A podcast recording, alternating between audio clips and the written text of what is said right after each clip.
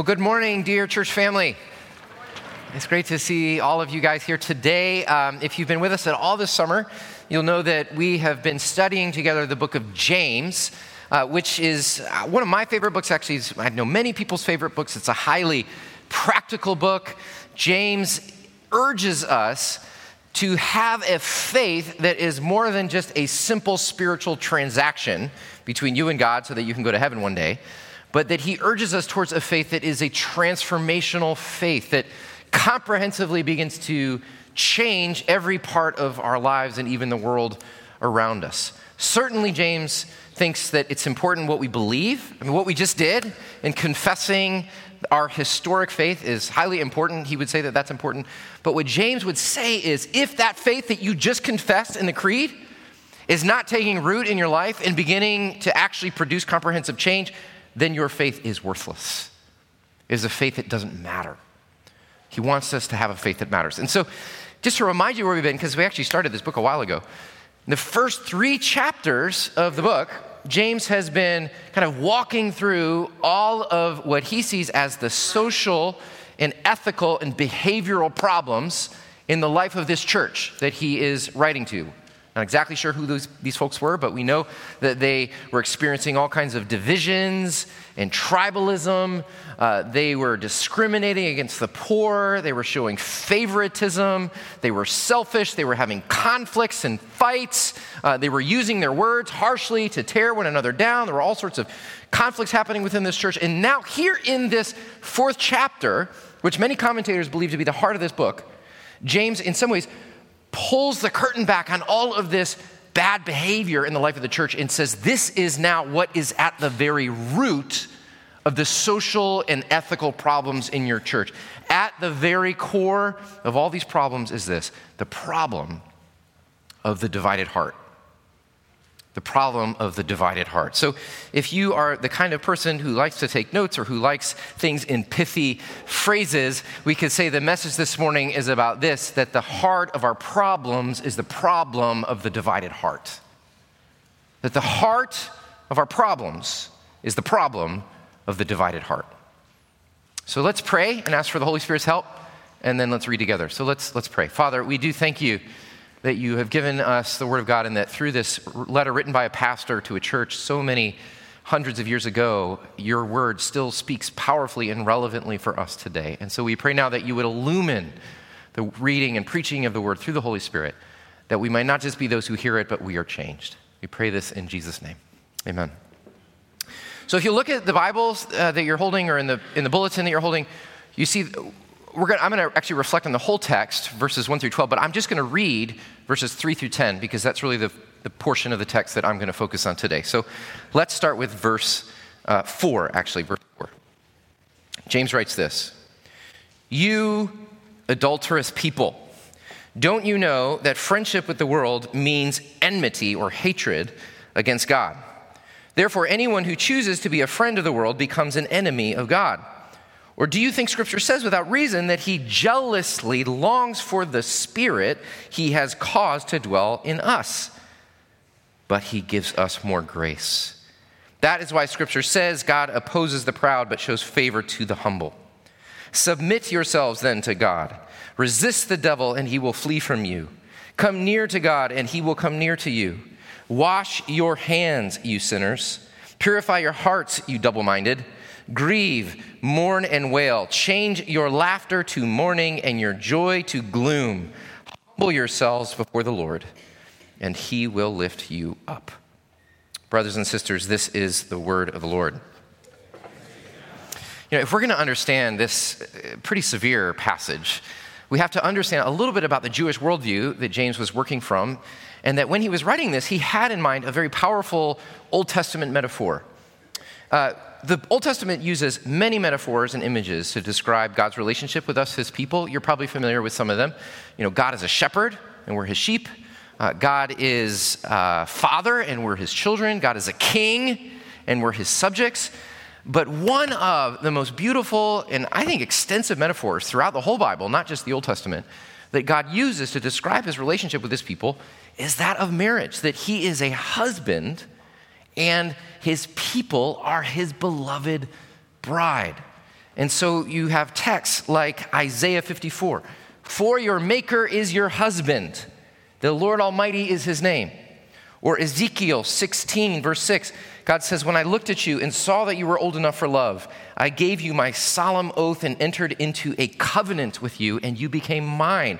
Or the book of Hosea, you might be familiar with, is in many ways an extended uh, meditation on this metaphor that God says to his people, I will betroth you to myself forever. So, this is a pretty remarkable image of God as a husband. Man, I know this might be hard for you to get your mind around a little bit, but guys, it's just a metaphor. Get over it, right? It's just, you know, part of, part of understanding the Bible here. So there is, I just think it's such a beautiful imagery that God, in some ways, is saying to us, I don't want to just be your king and you my servants, or a Lord and you my subjects. I don't want to just be this sort of uh, mighty genie in the sky that you come to me with all your prayer requests that I grant.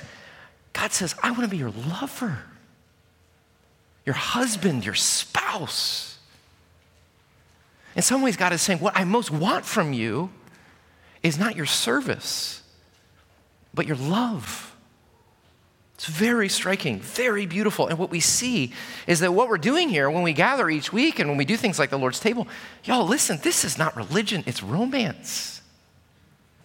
It's not ritual, it's relationship. And that's what God wants for us. That's what being a Christian means. It means to see that the triune God of the universe loves you and pursues you and woos you and seeks you and desires to be united with you. And you see that love and you respond by giving your own heart to Him with fidelity and loyalty and love. That's what you were made for. That kind of long term, permanent, intimate, lasting relationship with the triune God. That's what makes you human. That's what makes you whole. That relationship of love, okay? So that's the context. James is drawing from that great metaphor of marriage. Now, with that context, we can understand the harshness of verse 4. So look at verse 4 with me. He says, You adulterous people. Whoa. right? In the Greek, it's actually one word. He just says, adulteresses. Now, when we understand the context in this image of, that he's speaking out of, we understand that he's not literally talking about actual adultery in which lots of men and women in the church were married or having affairs against each other. That's not what he's speaking of. He is speaking of spiritual adultery. And I do understand that there are little ears in the room, and so I will be careful about the implications of that. But in many ways, what James is saying is look, y'all, you have strayed from the Lord as your lover, your husband, and your spouse. That you have turned away, you have betrayed the one who loves you. And in this case, James is also standing in the Old Testament prophetic tradition. We see scripture like Jeremiah 3, in which God says, Like a woman unfaithful to her husband, so you have been unfaithful to me, O house of Israel. Or Hosea, God says, You have gone after other gods and broken the marital covenant with the God who loves you. Or even Jesus called those who didn't believe in him, this is a little harsh, a wicked and adulterous generation. And so, what we see is that the Bible actually has a pretty different understanding of sin than we normally do. So, we often see sin as like breaking a law or, or, or doing something bad. But what the Bible sees as sin is actually breaking a relationship. It sees sin not so much as legal, but relational, not so much as transgressing a law as transgressing a covenant. Sin is not so much breaking rules as spiritual adultery. And, and that helps us understand this section about friendship with the world. Do you see that? Anyone who chooses to be friend of the world is an enemy of God. See, he's not saying that, that you shouldn't be friends if you're a Christian. You shouldn't be friends with people who are in the world or who are not in the church. Of course not. I mean, Jesus was a friend of sinners. He hung out with those people all the time. What this is, he's talking about the loyalty of the heart. Friendship in the ancient world was really different than our notion of friendship. We, we use friendship in some ways to talk about casual acquaintances, right? Facebook has destroyed the word friend for us forever. You know, we say, hey, here's Bill, my friend. I don't know his last name or anything about him, but man, he's my bestie, right? That's kind of our notion of friendship, casual acquaintance. But in the ancient world, friendship was rare, covenantal, and intimate. Friendship was about uniting your soul with another person. This is why we can read in Song of Solomon when the lover says to another, Here is my lover, here is my friend. So we see that in the context of the first century, when James says, condemns friendship with the world, he's saying you have bound your soul with the wrong lover. You have united yourself with someone who is not your true spouse. You have given your soul away. You've committed spiritual adultery. Now, does this apply to us? You might be feeling a little defensive, right? I mean, you might be thinking, hey, man, I'm not dabbling in other religions. I am not using like new age crystals. Like, I mean, give us some credit here. We're in church right now. We're not out playing golf. We're not recovering from a heavy party last night. I mean, here we are, right? Like, how bad can it be? We've had our kids baptized, right? Surely, James, is this does not apply to us. Spiritual adultery, idolatry, us. But just think about it, friends. Just picture like a couple, a married couple. And though the husband is not technically committing adultery against his wife, he spends all of his time with another woman. Uh, he hangs out with her, he has dinner with her, he sends her gifts, he sends her uh, flowers, and then the wife confronts him and he says, What is the problem? I pay the mortgage, I work hard for this family. You've got access to my money. I do my duty. What is your problem? And of course, the problem is she does not have his whole heart. The problem is, is that he has not technically broken the marital law, but he has broken her heart. And this is what God says to his people. He says, Yeah, you come to church. Yeah, you get your kids baptized. Yeah, you know, you don't break the rules or you give your money, whatever. He's saying, Look, you have, you have given, you have refrained from giving your, the totality of your heart's loyalty to me. You have held back from giving the fullness of your devotion to me and to me alone. You have let your, your desi- the desires of your heart pursue someone or something other than me, the God who loves you. Can, can, can, I, can I just be blunt with you for a second? If, if you do not recognize, if you're a Christian and you do not recognize that you have a heart, like that great hymn says, that is prone to wander, you know that, that great Charles Wesley hymn, prone to wander, Lord, I feel it, prone to leave the God I love. If you do not recognize that you have a heart that is a betraying, adulterous, straying heart, then you do not know yourself. I'm a pastor, y'all. I'm a professional Christian. You know, You know, I'm supposed to do this for a living, and yet I know that I have an adulterous heart. I know that I, I, at times, so deeply desire approval and comfort and security and power that I will turn to all other sources and I will seek to mine it out of so many other things other than Jesus Christ, the one who loves me. And if you know yourself well enough, you know that that's true for you as well. That whenever you make anything more important in your life than the triune God, that when you turn to anything else for comfort or security or hope apart from Him, when you turn to something else to manage the restlessness, the turmoil, the anxiety in your life. When anything other than Jesus is a greater priority or a stronger voice or a deeper love if your career or money or having a family or getting married or having kids or your grandkids or physical health or appearance or your uh, some political cause or a pursuit or ambition or if anything is more central to your identity or if anything is more defining to your security or anything more grounding to your self-image than God in Christ for you then you're an adulterer someone who has strayed from the God who loves you. The heart of our problem is the problem of the divided heart. What's interesting, what James does here, is he says that these divided hearts often show up in the way that we treat and mistreat each other. Isn't that interesting? It has social implications, our divided hearts. So look at verse 1. It says, What causes fights and quarrels among you? Don't they come from the desires that battle within you? Don't they come from the desires that battle within you? No, he's saying, think back on your last fight. Some of you don't have to think very long. Maybe it was on the way to church today. God bless you. All is well. It's okay. You're here. Uh, but you know, when you think about your conflict, you think about the fights in your life. You know, you immediately we all it's our propensity to blame the other person because they're so selfish and because of their inflexibility, and because they just can't see things clearly as clear as I do. But what James is saying, he's turning the spotlight on you and he's saying, Do you see that the main problem in your problems with other people is the problem of your own divided heart? The problem is you. It's the passions that wage within you. And so, can you see that, like, when you got mad at your kids this week because they're being so loud and demanding? James would say, Could it be that your kids were standing in the way of something that your heart deeply desires, which is a comfortable and undisturbed life?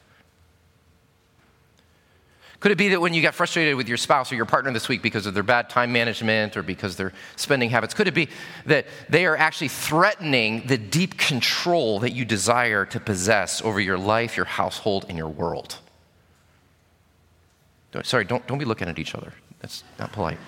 Could, could, could it be I mean, he talks about in verse 11 about gossip and slander. Could it be that when you have gossiped this week, when you have talked about that person behind their back, when you have slandered them, even when you have lied, when you have spoken untruths, could it be that you are using words in that way because you are so desperate for the approval of the people or the person that you are talking to that it works really well to bolster your own sense of approval to tear down the grace of another? Do you see?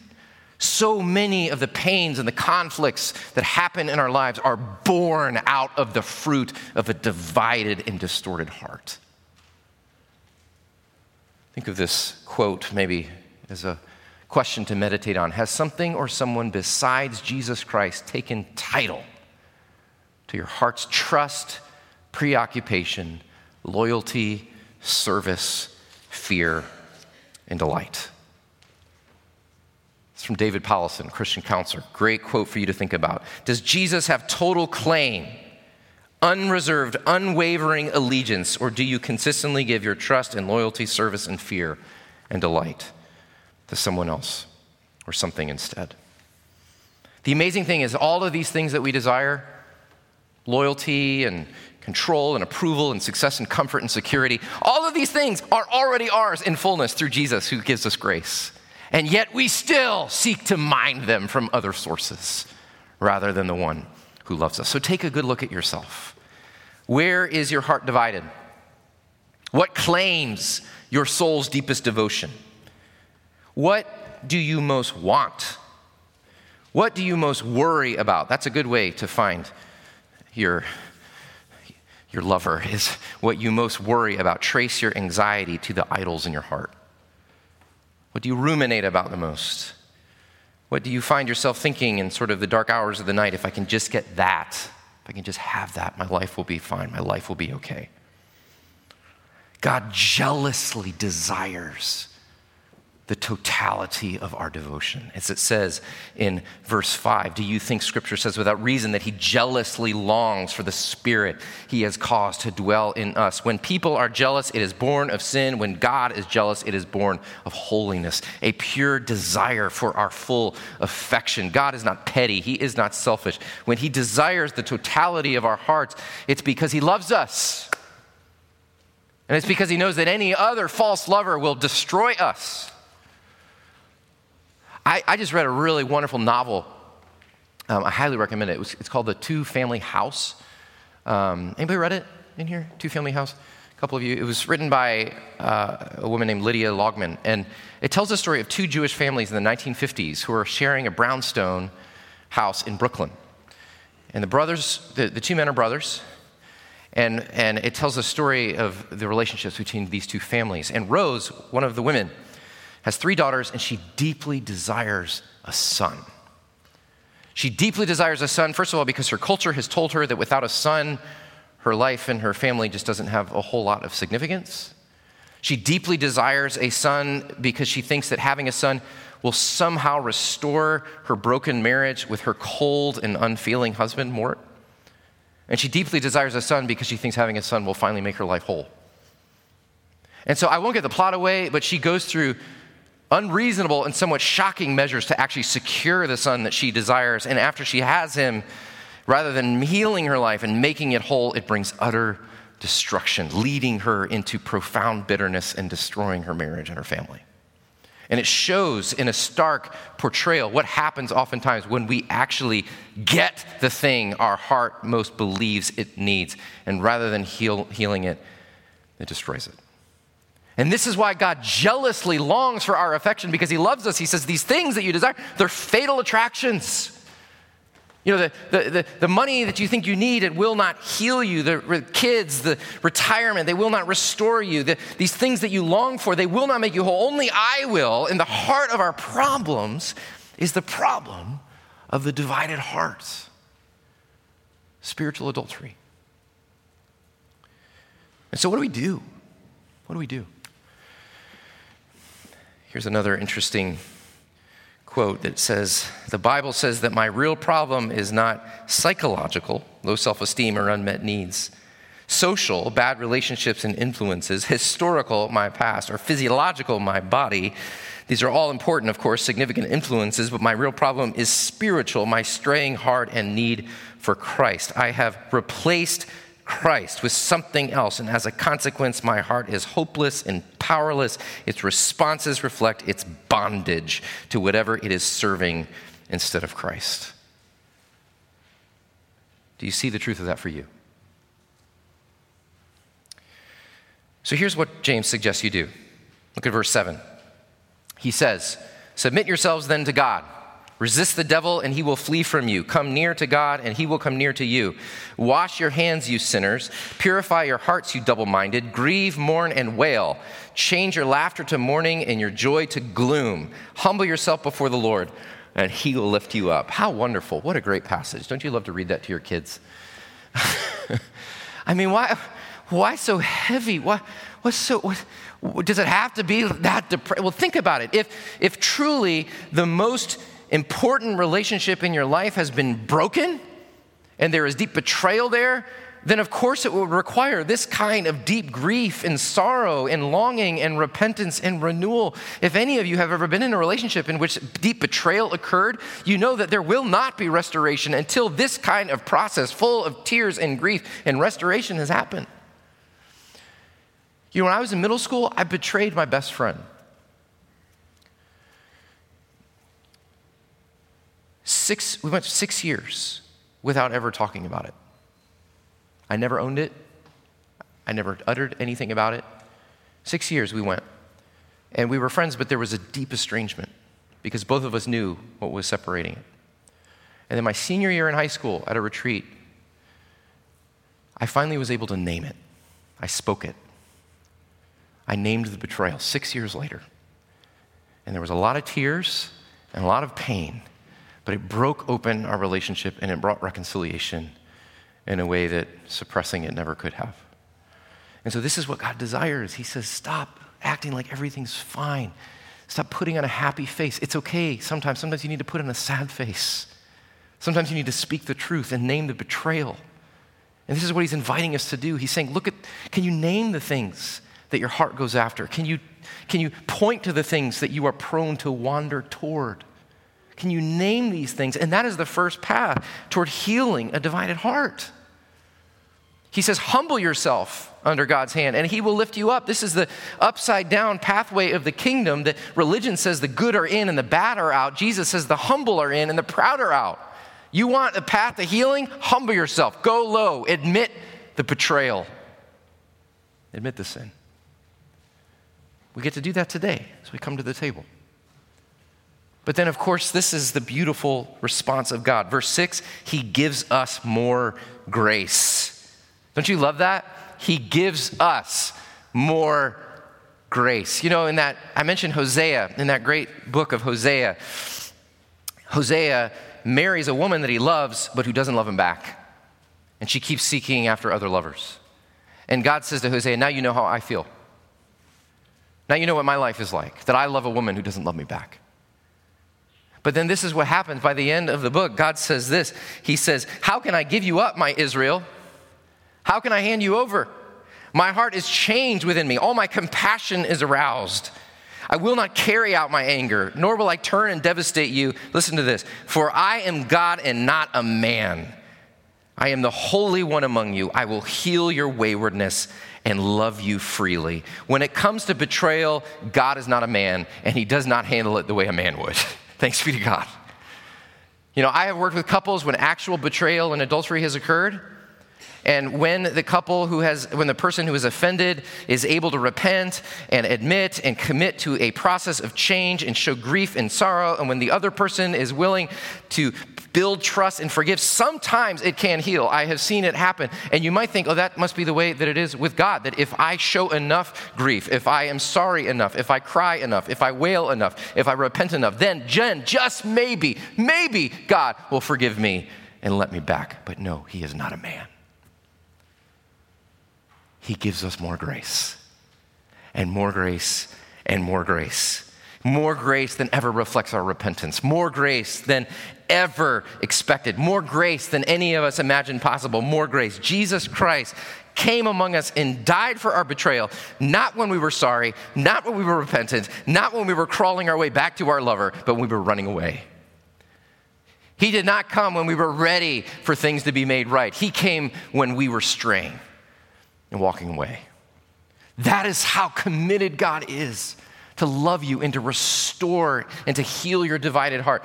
No amount of your repentance will ever heal your relationship with God. As we sing in that hymn, could my tears forever flow? Could my zeal no respite know? All for sin could not atone. Thou must save, and thou alone. It is only through the, the mercy and the grace of God in Jesus Christ, who has taken our betrayals and adultery upon himself and was crushed, that we might be united again with the triune God. That is the only pathway to the healing of the divided heart. And so, as we come to the table today, I know this has been sort of a simple message, but it's a beautiful message of spiritual reconciliation and renewal that God is inviting you to just do two things as you come to the table to first confess and to go low and to admit the betrayal and the adultery. And He says, it's okay to do that. That's the way to healing. Can you do that today, friends? And then as you do that, you can look to Jesus, the one who has, before you can even get the words out, given you more grace, died for your sin to restore you and reconcile you to the Father. Return to Him. Return to your first love. Return to the spouse who loves you. Return to the one who has given everything for you. Return to Him. And when you do, you will be free. As John Donne, that wonderful poet, once wrote Take me to you, imprison me for I, except you enthrall me, never shall be free, nor ever chaste, except you ravish me. We never will be free, except you ravish me. Let's pray. Would you just take a moment to quietly speak to your lover, friend, and husband, and spouse, the one who loves you? What do you need to name? Perhaps even with tears, what do you need to confess with grief as you have broken trust and fidelity?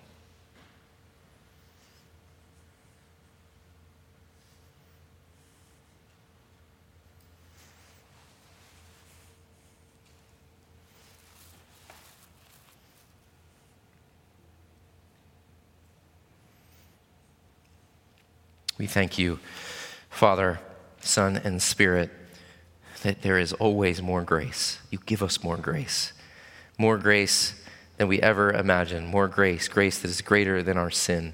We're so grateful that we can ever return to you. We pray today that you would give us humble hearts that can admit the ways that we have strayed and betrayed, and then reconcile us to you through your grace. We pray in Jesus' name. Amen.